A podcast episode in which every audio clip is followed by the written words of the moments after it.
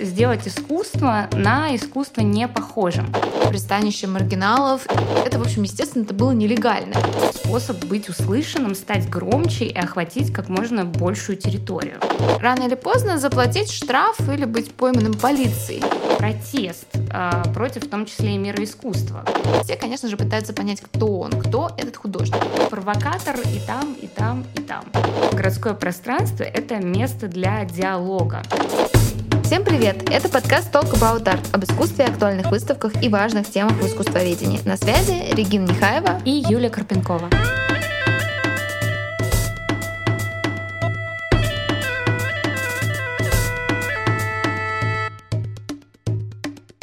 Всем привет! Наверное, вы уже по нам соскучились, а может вообще забыли, что существовал такой подкаст об искусстве, но, в общем, мы здесь, и после длительного отсутствия возвращаемся.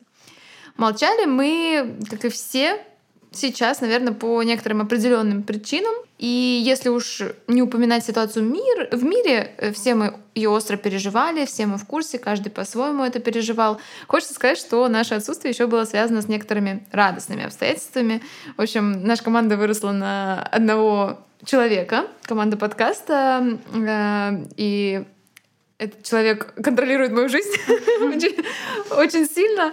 В общем, я стала мамой, и пока что еще в некотором удивлении, но очень рада вернуться к работе и каким-то таким э, заботам, связанным с искусством.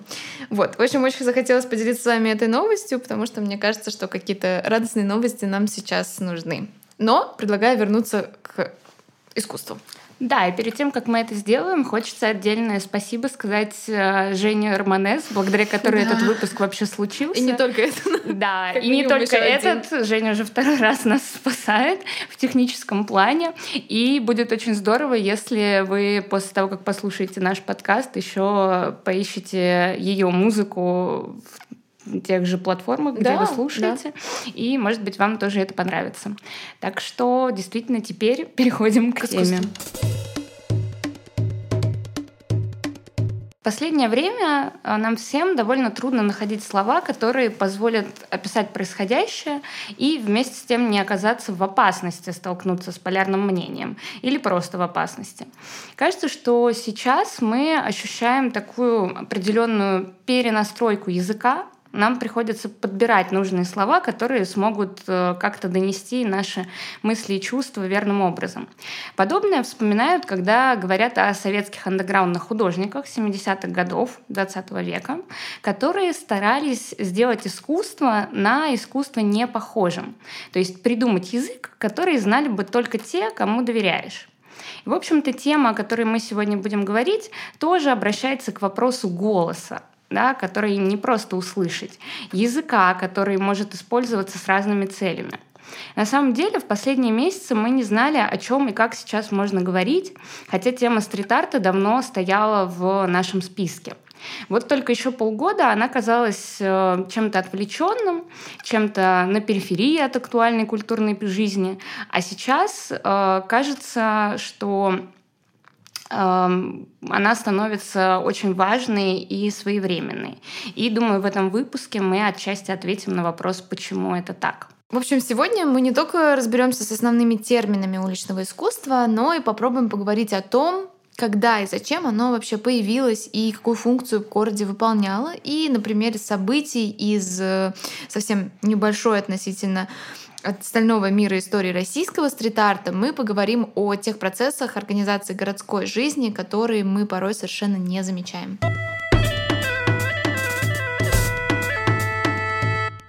Город — это действительно особое место, в котором мы живем и которое с нами разговаривает.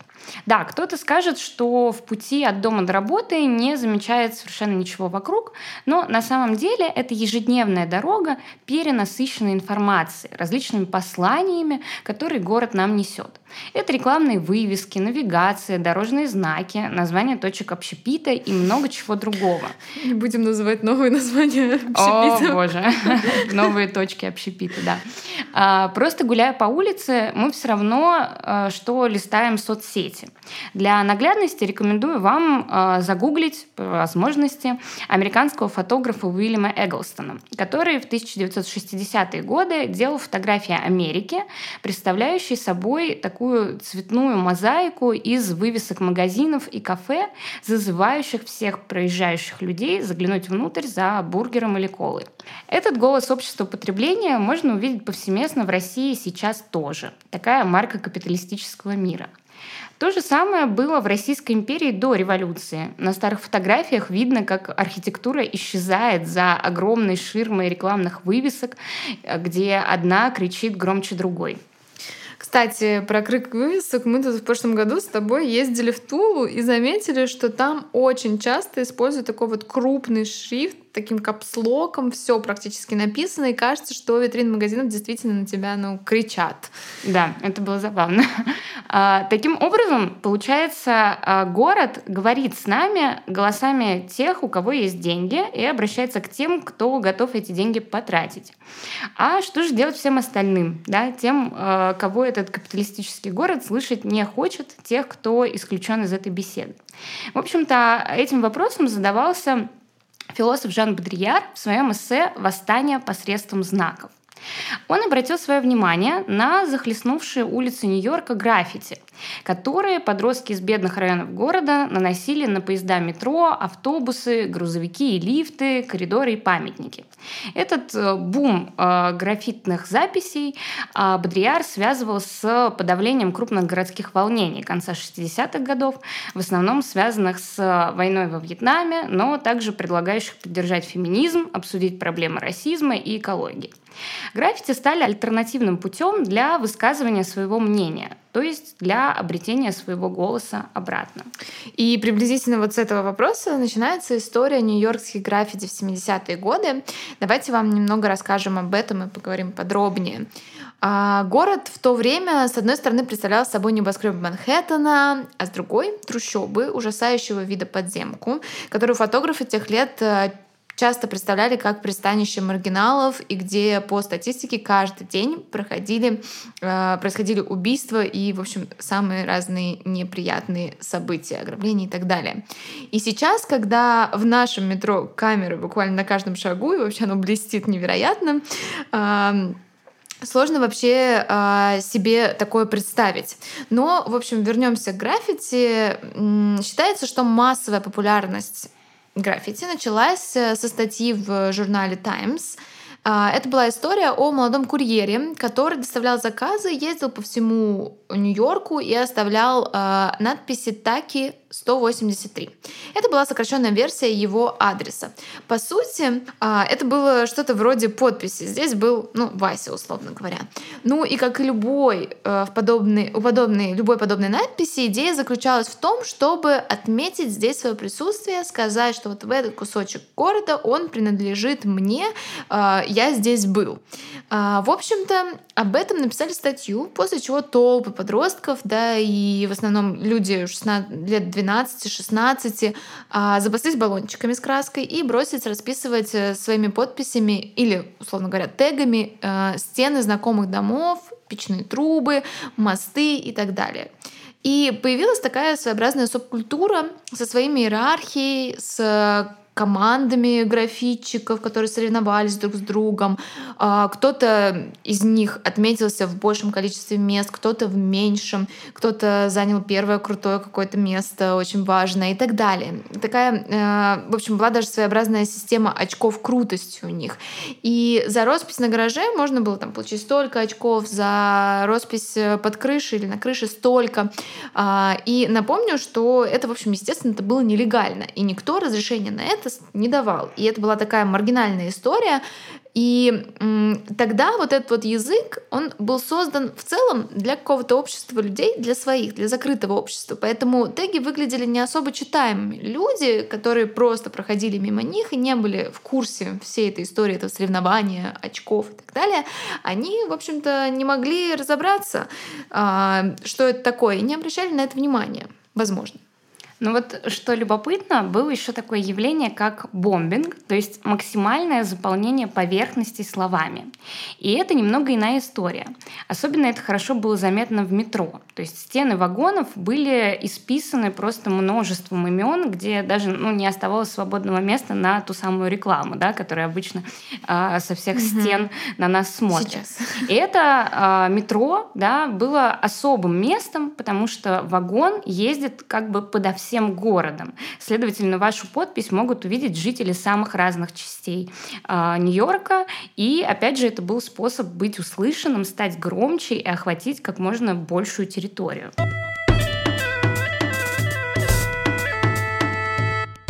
Ну а теперь давайте перейдем к моменту, когда граффити начинает соприкасаться все-таки с искусством, потому что до этого это вот именно маргинальная культура, подписи, здесь был Вася и ничего более. И в этом процессе ключевой фигурой становится Жан-Мишель Баске, да, известный художник 20 века. И тут хочется очень порекомендовать вам лекцию Ирины Кулик, где она рассказывает о Баске и о том, как он, собственно, начинал э, становиться художником, хотя до этого был музыкантом, ну и тоже, собственно, писал на улицах э, какие-то послания. Я сейчас немного перескажу э, эту лекцию. Надеюсь, она вас заинтересует, и вы дальше ее уже самостоятельно посмотрите. В общем-то, художник, который начал свою карьеру с многочисленных посланий на стенах, и э, это были немного бессмысленные высказывания с отсылками к искусству, и располагались они возле школ искусств и частных галерей. И были, что интересно, да, в отличие от всех э, привычных граффити, абсолютно читаемыми, то есть написанными разборчивым языком. То есть если э, граффити были как бы посланиями внутри субкультуры, где могли общаться ну, только свои. А, Те, кто и, знали этот язык. Да, да, и обращено это было послание, тем не менее, всему остальному городу, мол, вот мы есть, да, вот э, мы сообщаем вам о нашем присутствии большим количеством расписанных э, стен и поездов, и, мол, подвиньтесь, скажите, э, дайте нам место, то Баски сделал немножко иначе. Да? Он, еще не будучи известным художником, отправлял вот такие концептуальные послания о себе самом конкретному адресату, художественному миру Нью-Йорка. Да? То есть он там написал про себя, что он новый авангард, да, и что искусство должно быть на улицах и так далее. Со временем Баски перестал заниматься стрит-артом и сделал успешную, хотя и недолгую карьеру уже в формате галереи. И в основном мы знаем его как раз-таки по его таким произведениям. Ну да, потому что стрит-арт, в принципе-то, не особо-то сохраняется. Да, и в галерее он уже перенес свой такой немного дикий стиль, похожий на первобытные рисунки или те же самые теги на стенах Нью-Йорка, на свои уже работы, созданные внутри художественных пространств. И, кстати, вот такой вот путь с улицы в галерею, скажем так, на самом деле нередкое явление, совершенно не исключение, а скорее правило для многих уличных художников. Хотя, ну, нельзя тут ставить знак равно, да, что каждый уличный художник обязательно проходит этот путь, но действительно часто так происходит. Например, очень известный в Москве в 2010-х годах художник Кирилл Кто, который прорезал на фальш-фасадах и строительных сетках такие вот глаза. А, надо сказать, что сейчас их можно до сих пор, в принципе, встретить на улицах города. А, и, возможно, кто-то из вас на такое обращал внимание, если вы живете в Москве. Вот его простой жест был таким своеобразным протестом. Вот только такой протест, который он совершал, да, было делом нелегальным и, в общем-то, неприбыльным. Заниматься стрит-артом — это значит быть готовым рано или поздно заплатить штраф или быть пойманным полицией. И поэтому многие художники просто меняют свою анонимность э, в мире стрит-арта на популярность в галерейном деле. Это ну, просто достаточно безопасно. И теперь мы можем приобрести их работы в галереях. Ну, и в том числе уже упомянутого Кирилла Кто вы тоже сейчас можете, например, приобрести э, в какой-нибудь галерее. Кстати, в своих первых работах, а, которые он создавал уже для галереи, художник а, как бы немножко рефлексировал на эту тему, что он ушел как бы с улицы в галерейный бизнес. И, а, например, у него была работа, на которой было написано «увидят меньше, но не закрасят дольше». Да, в этой фразе читается такое некоторое сожаление о том, что художнику, изначально сформированному вне музейного мира искусства, да, как системы, бизнеса, институции, вне галерей, музеев или аукционов, приходится к этому возвращаться. Ведь, как мы выяснили, сам стрит-арт, по сути, это такой протест э, против в том числе и мира искусства, как система организации, где есть иерархия и некоторая закрытость. Ну и, собственно, Баски как раз этим и занимался. Да? То есть он намеренно писал на стенах рядом с художественными школами и галереями, mm-hmm. чтобы обратиться к ним и как бы выразить свой протест, что ему не очень нравится то, что они делают. Да? И вот, посмотрите, я могу, хочу, и вот высказываюсь э, на стене.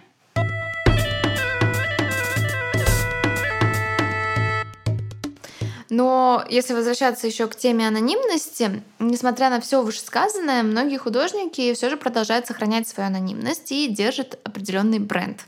И самый удивительный кейс в этом случае, наверное, всем известный, это Бэнкси, чья личность до сих пор достоверно не установлена, несмотря на то, что он не только создает трафаретные композиции по всему миру, но и продается на аукционах. Я думаю, все помнят эту историю с разрезанным рисунком Бэнкси, да, и вообще снял даже фильм о самом себе.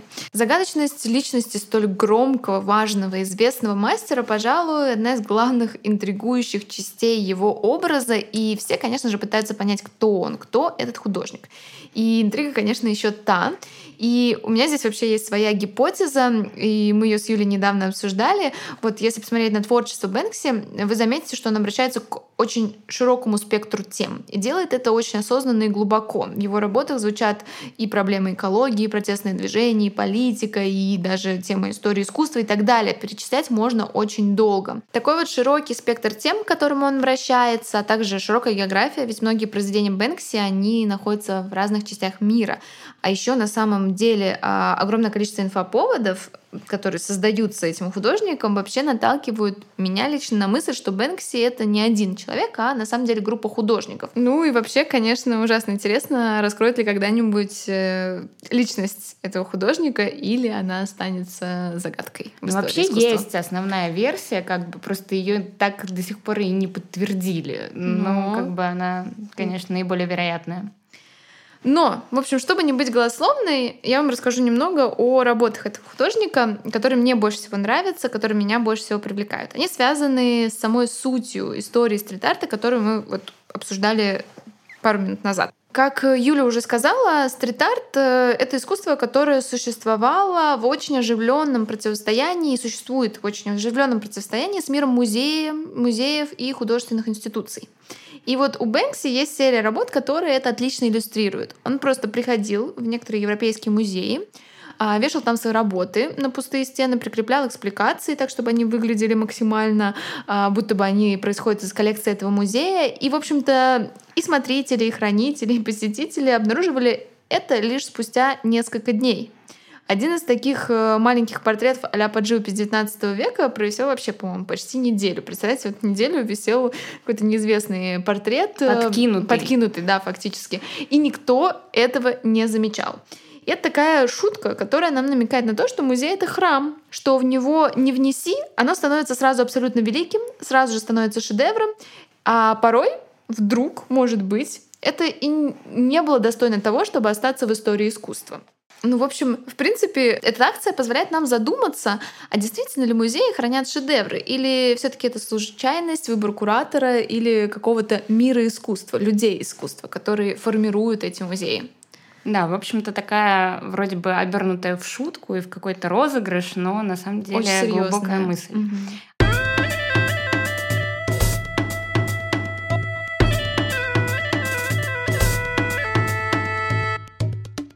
Особое место в творчестве Бэнкси занимает тема критики капиталистического мира. Уже третий раз мы сегодня к этому возвращаемся. И тех тайных Надо его частей... сколько раз мы скажем эту фразу. Да. А, с которыми мы живем каждый день но привыкли не замечать. Он дополняет городское пространство, делая вот эти вот незаметные какие-то вещи видимыми. Например, напротив камеры слежения на одном из городских домов он пишет надпись «На что ты смотришь?». Задавая вопрос городским системам слежения, да, которые созданы как раз вроде для того, чтобы сделать город безопасным, а вместе с тем собирают данные обо всем, что происходит вокруг. И, конечно же, являются такой весомой проблемой для художников стрит-арта, которые, напоминаю, делают свое дело нелегальное и которым приходится от этих камер прятаться. Эту тему Бэнкси любопытно поднял еще и в 2014 году на волне разговоров об Эдварде Сноудене, если кто-то еще вообще помнит эту историю. Нет, недавно какая-то новость опять была про него, кстати, про его да. экстрадицию. Ну, ну вот, видите, не 2014, а актуально. А, вдохновившись этой историей, Бэнкси изобразил на стене возле типичной английской телефонной будки трех шпионов, прослушивающих разговоры каждого, кто решит этой будкой воспользоваться. Да, в очередной раз намекаю, что мы вообще-то живем в пространстве, где за нами следят, ну, просто везде совершенно. Ну и, конечно, а, мне вот опять интересны работы Бэнкси, связанные с критикой арт-мира, институций и осмыслением места стрит-арта в этом арт-мире.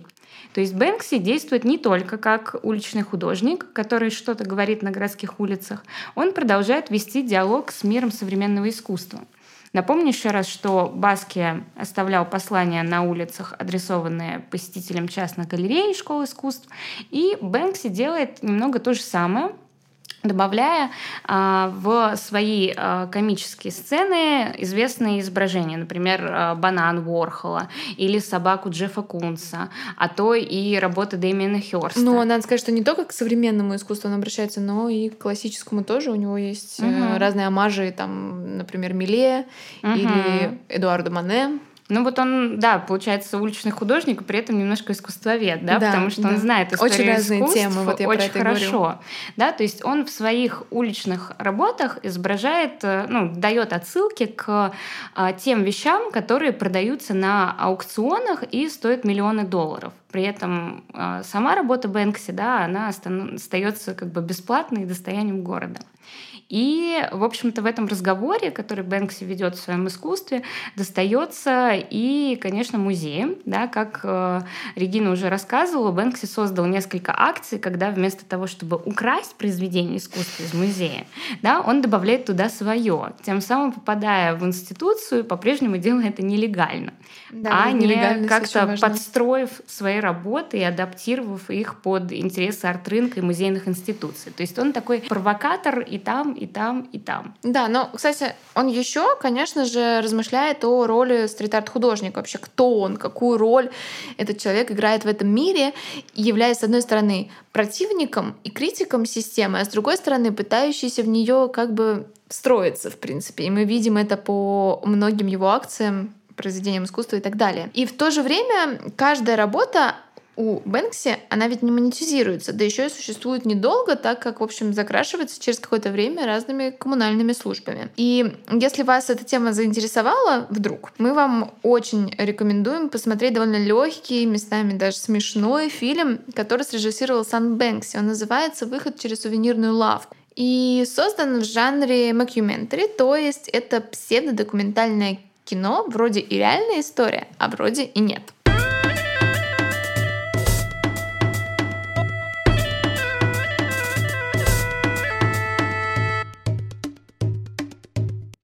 Кажется, пришло время переместиться в Россию и поговорить о том, есть ли у нас свой Бэнкси. Любопытно, но если просто загуглить что-то подобное, выйдет несколько статей с заголовками «Русский Бэнкси» сразу про нескольких стрит-артистов. Хотя, конечно, найти фигуру такого масштаба... У нас есть еще Таджи Кротко. А, это не то. Ну, почти. Вообще не то. Ну ладно, можете тоже посмотреть, что это такое. Да, есть такая мемная штука.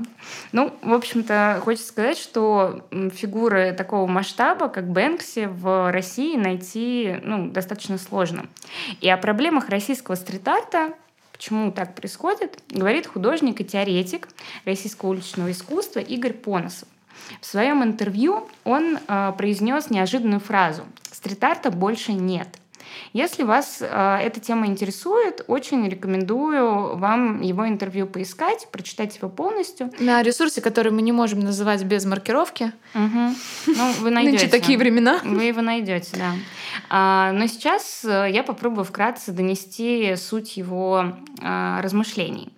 А, мы начали сегодняшний разговор с того, что уличное искусство начиналось именно как протестная практика. Да, дело маргинальное, партизанское, и э, таким оно было и в России 2000-х. И совершенно неудивительно, что стрит-арт э, реагирует на происходящие события, и рано или поздно некоторые уличные художники создают уже политические высказывания. По этой причине с конца 2000-х годов, как считает Поносов, начались процессы, постепенно разлагающие стрит-арт. С одной стороны, виноваты институции, которые заинтересовались уличным искусством, захотели его продавать, да, а с другой стороны, Удивительным образом вредными для стрит-арта оказались официальные фестивали, целью которых стали как раз легализация и популяризация уличного искусства. Например, в 2010 году в Екатеринбурге а, появился а, ежегодный фестиваль уличного искусства, который назвали «Стенография», и решили его проводить ежегодно. Мне кажется, здесь надо пояснить, что под собой подразумевает фестиваль уличного искусства. Это, в общем, такой легальный проект, куда художники подают заявки, дальше некоторое жюри их отбирает, и в течение нескольких дней художникам позволительно реализовать свои идеи в городском пространстве, то есть им предоставляет официально специально стены, э, которые они могут расписать. А, так как это разрешено администрацией города, им, в общем, не надо искать никакое место, да, не нужно заботиться о том, заметили их камеры. В общем, вот этот э, такой немного романтический элемент mm-hmm. чего-то незаконного из стрит-арта фактически э, пропадает. И вот по этой причине чаще всего работами крупных фестивалей являются масштабные росписи, муралы, а, то есть во всю стену, которые наносятся на торцевые стены домов. Зачастую при помощи проектора, который проецирует придуманную заранее картинку на стену, а, получается, как правило, очень ярко, красиво, инстаграмно, а, но пропадает какая-то такая искренность и вообще суть уличного искусства, да, как чего-то в общем-то, незаконного и существующего, наоборот, на противопоставлении чему-то официальному миру искусства и так далее.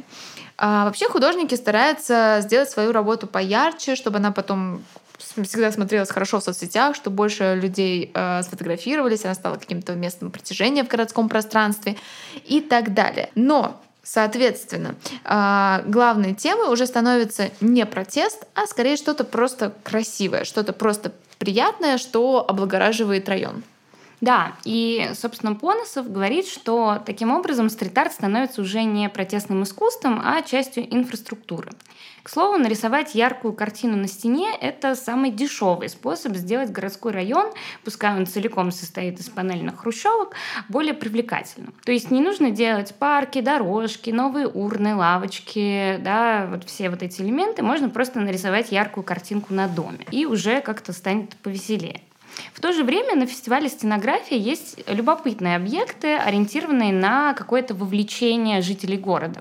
Например, мне показалась довольно забавная история с э, проектом 2018 года, когда волонтеры фестиваля покрасили угол здания в ярко-зеленый цвет. Так на улице появился общественный, первый общественный хромакей, как они его назвали, который жители могли использовать для собственных творческих проектов. Но опять же, получается, фестиваль предлагает э, красивые работы развлекательного характера. Можно ли считать это искусством? И мне кажется, что этот вопрос очень уместный. Ведь, как нам показывает история, не все то, что с виду прекрасно и очень популярно в свое время, в итоге останется в истории. Такая тавтология, но суть вы поняли. А, вообще, в связи с этим противоречием, в том же Екатеринбурге в 2018 году появился другой фестиваль уличного искусства. Назывался он «Карт Бланш». А, и на этот раз этот фестиваль уже был нелегальный. В этом случае художники тоже приезжают из разных городов, уже свободно высказываются о том, что считают важным. Вот только их работы, как, иско, как исконное уличное искусство, о котором мы вначале с вами говорили, не всегда живут долго и исчезают под слоями красок заботливых э, работников коммунальных служб спустя некоторое время уже после фестиваля. Ну, и тут, конечно, меня очень зацепила история, случившаяся несколько лет назад и наглядно иллюстрирующая, что городское пространство — это место для диалога, да, и уличных художников, и жителей, и так далее. В 2018 году одной из работ на фестивале «Карт-бланш» стал расписанный бетонный забор, где было ясное послание. Эта надпись сделана нелегально, как и другие работы на фестивале «Карт-бланш». Спустя год стенография ответила им на том же заборе, закрасив предыдущую надпись и написав «Эта надпись сделана легально, как и другие работы на фестивале стенографии». И дальше переписка ускорилась. Довольно скоро кто-то неизвестный обрисовал вокруг легального заявления стенографии презерватив. Когда его закрасили, кто-то переписал слово «легально» на «банально». Организаторы фестиваля Стенография все-таки выделили снова средства, чтобы заново переписать эту стену. И на этот раз, ответив шуткой в духе э, переписок ВКонтакте, эта надпись злит кого-то очень нелегального. Завершился этот диалог в том году э, финальным жестом фестиваля «Карт-бланш», э, которые расписали стену красным и белым, оставив свою подпись. А, к слову, похожая битва была и у Бэнкси с другим стрит-артистом уже а, в более далекие годы. Ну, вообще, отличная, мне кажется, история про то, как можно за искусством, вот таким вот живым, существующим здесь сейчас, наблюдать, наблюдать за его диалогом э, и быть его свидетелем. И в этом плане стрит-арт, мне кажется, действительно вот тот э, вид искусства, так можно, наверное, сказать, да, жанр, не знаю, э, в котором, в общем, мы можем за этим наблюдать, потому что сегодня эта надпись была у вас э, видна из окна, а завтра ее уже закрасили коммунальные службы, и ее больше нет. Ну да, это, кстати, похожее чувство, когда видишь где-то на стене лифта переписки, на которые да. отвечает кто-то. Ну, то есть э, видно, что ведется диалог. Да.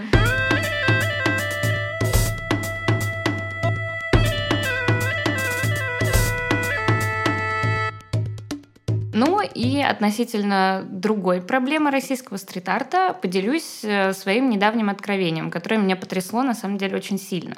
Дело в том, что большие муралы, да, вот эти росписи во всю стену, создаются не только в рамках фестиваля уличного искусства, но и по индивидуальному заказу какой-нибудь организации, согласованному с администрацией города. Вы наверняка встречали такие в Москве. Это иногда изображения поэтов, иногда реклама аэрофлота и так далее. И вот уже несколько лет я по дороге к Пушкинскому музею наблюдала мурал с изображением Минина и Пожарского. Он, кстати, совершенно неприятный с виду, скажем так. Кому-то нравится, знаешь. Не знаю, там мне разные Кто-то косит. Угу. Ну, в общем-то, Минин Пожарский, да, видные деятели русской истории. А на торце соседнего дома красовался профиль Михаила Ларионовича Кутузова, героя Отечественной войны 812 года. Ну и как-то мне эти муралы никогда особо не нравились, уж как-то они инородно смотрелись в историческом центре, но опустим этот момент. В общем, к качеству есть претензии. Ну, это мурал. Что тут скажешь? Ну. А, в общем, ходила я мимо них и не знала, что рядом с ними стоит третий дом с еще одним муралом, изображающим на этот раз мемориал Великой Отечественной войны и памятник Ржевскому солдату. То есть три дома, три истории нашей страны, и оказывается, что заказаны они все одной организацией, а именно Военно-историческим обществом России, и созданы практически одновременно. И дальше начинается самое интересное. Это социальная история искусства в действии. Да, вот если кто думает, что сейчас э, сквозь призму этого метода можно только на Ренессанс смотреть, не, у нас, с Региной еще один есть. Мы выяснили, кто заказчик. Да, да. А, в общем-то, объединив в своей голове, как искусствовед, я попыталась понять, чем они все-таки связаны. Это уже иконологический метод пошел, да? Что это такое? В общем-то, версия сложилась довольно однозначно. Минин и Пожарский, собрав народное ополчение, вывел из Москвы поляков, да, которые заняли Кремль. Кутузов сделал то же самое с армией Наполеона. Но Оржевского солдата могу не комментировать, да, тут всем известная история. В общем, такая ода защите своих территорий. И главное, все эти картинки развернуты к одному конкретному месту, и даже не к Кремлю, а к тоже недавно появившемуся рядом памятнику князю Владимиру который, в общем-то, смотрит на все эти три картины из русской истории и как бы благословляет да, своим э, взглядом, жестом и так далее. Вот такая получилась программа, и я бы вряд ли ее когда-либо заметила. Она не столь ясна и прозрачна, как какие-то пропагандистские программы Советского Союза, но я почти уверена, что замысел проекта росписей был ну, именно вряд таким. ли бы это случайно получилось. Ну, да, да, сложно сказать, что это вот просто три художника взяли именно так на памятник развернули. Да, в общем-то, вот такие истории могут скрываться в городском пространстве, полном многочисленных знаков. А, так что призываем вас, наверное, быть к ним внимательными и задаваться вопросом, что вам город пытается сказать сказать, пока вы идете на работу. И еще один вопрос, чьими словами этот город говорит с вами. Ну и вот весь этот рассказ, э, пассаж Юли и ее расшифровка тайного послания возле Кремля, мне кажется, отлично нам показывает, э, иллюстрирует то, что стрит-арт, ну, во всяком случае, в Москве, во всяком случае сейчас, в некотором смысле из такого свободного протестного искусства, свободного от мира искусства, свободного от политики или еще от чего-то, стал фактически инструментом пропаганды. И не знаю, как вы, но я вот э, в контексте нынешней новостной повестки стала замечать, что и муралы у нас поменялись, и билборды поменялись, да, то есть город стал говорить с нами на тему а, актуальную для всех сейчас, тему защиты Родины и так далее и тому подобное, да, и появляются, никак их не оценивая, а, совершенно разные м, такие способы с этим говорить, и уличное искусство, стрит-арт, росписи торцов зданий и так далее а, тоже встает на службу задач пропаганды в нынешней актуальной среде. И это довольно интересно наблюдать, насколько это искусство эволюционировало. И вот тут вот, возвращаясь к вопросу Игоря Поносова, в общем-то, можно даже сказать, что стрит-арта в России нет. Он умер, потому что всю свою суть он потерял. Но я думаю, что каждый должен ответить на этот вопрос сам, самолично. Ну вот, да, я бы сказала, что все равно есть художники. Я очень безусловно, много их замечаю безусловно. по всему городу. Какие-то небольшие совсем такие шепоточки, да, если mm-hmm. в терминах голоса говорить. Все равно они встречаются. Я очень рада их находить. Ну и опять же, есть все-таки такие фестивали, как тот же Карт-Бланш, да, mm-hmm угу. который как-то немножко расшатывает вот эту каменеющую систему, которая у нас э, происходит последние годы. Я думаю, что слушатели после нашего выпуска начнут как-то больше обращать внимание на какие-то надписи, небольшие зарисовки, не знаю, элементы, которые встраиваются в городское пространство, и, в общем, прогулки, во всяком случае, станут, может быть, более интересными. Это, надеюсь, так и будет, да. да. В общем, до встречи.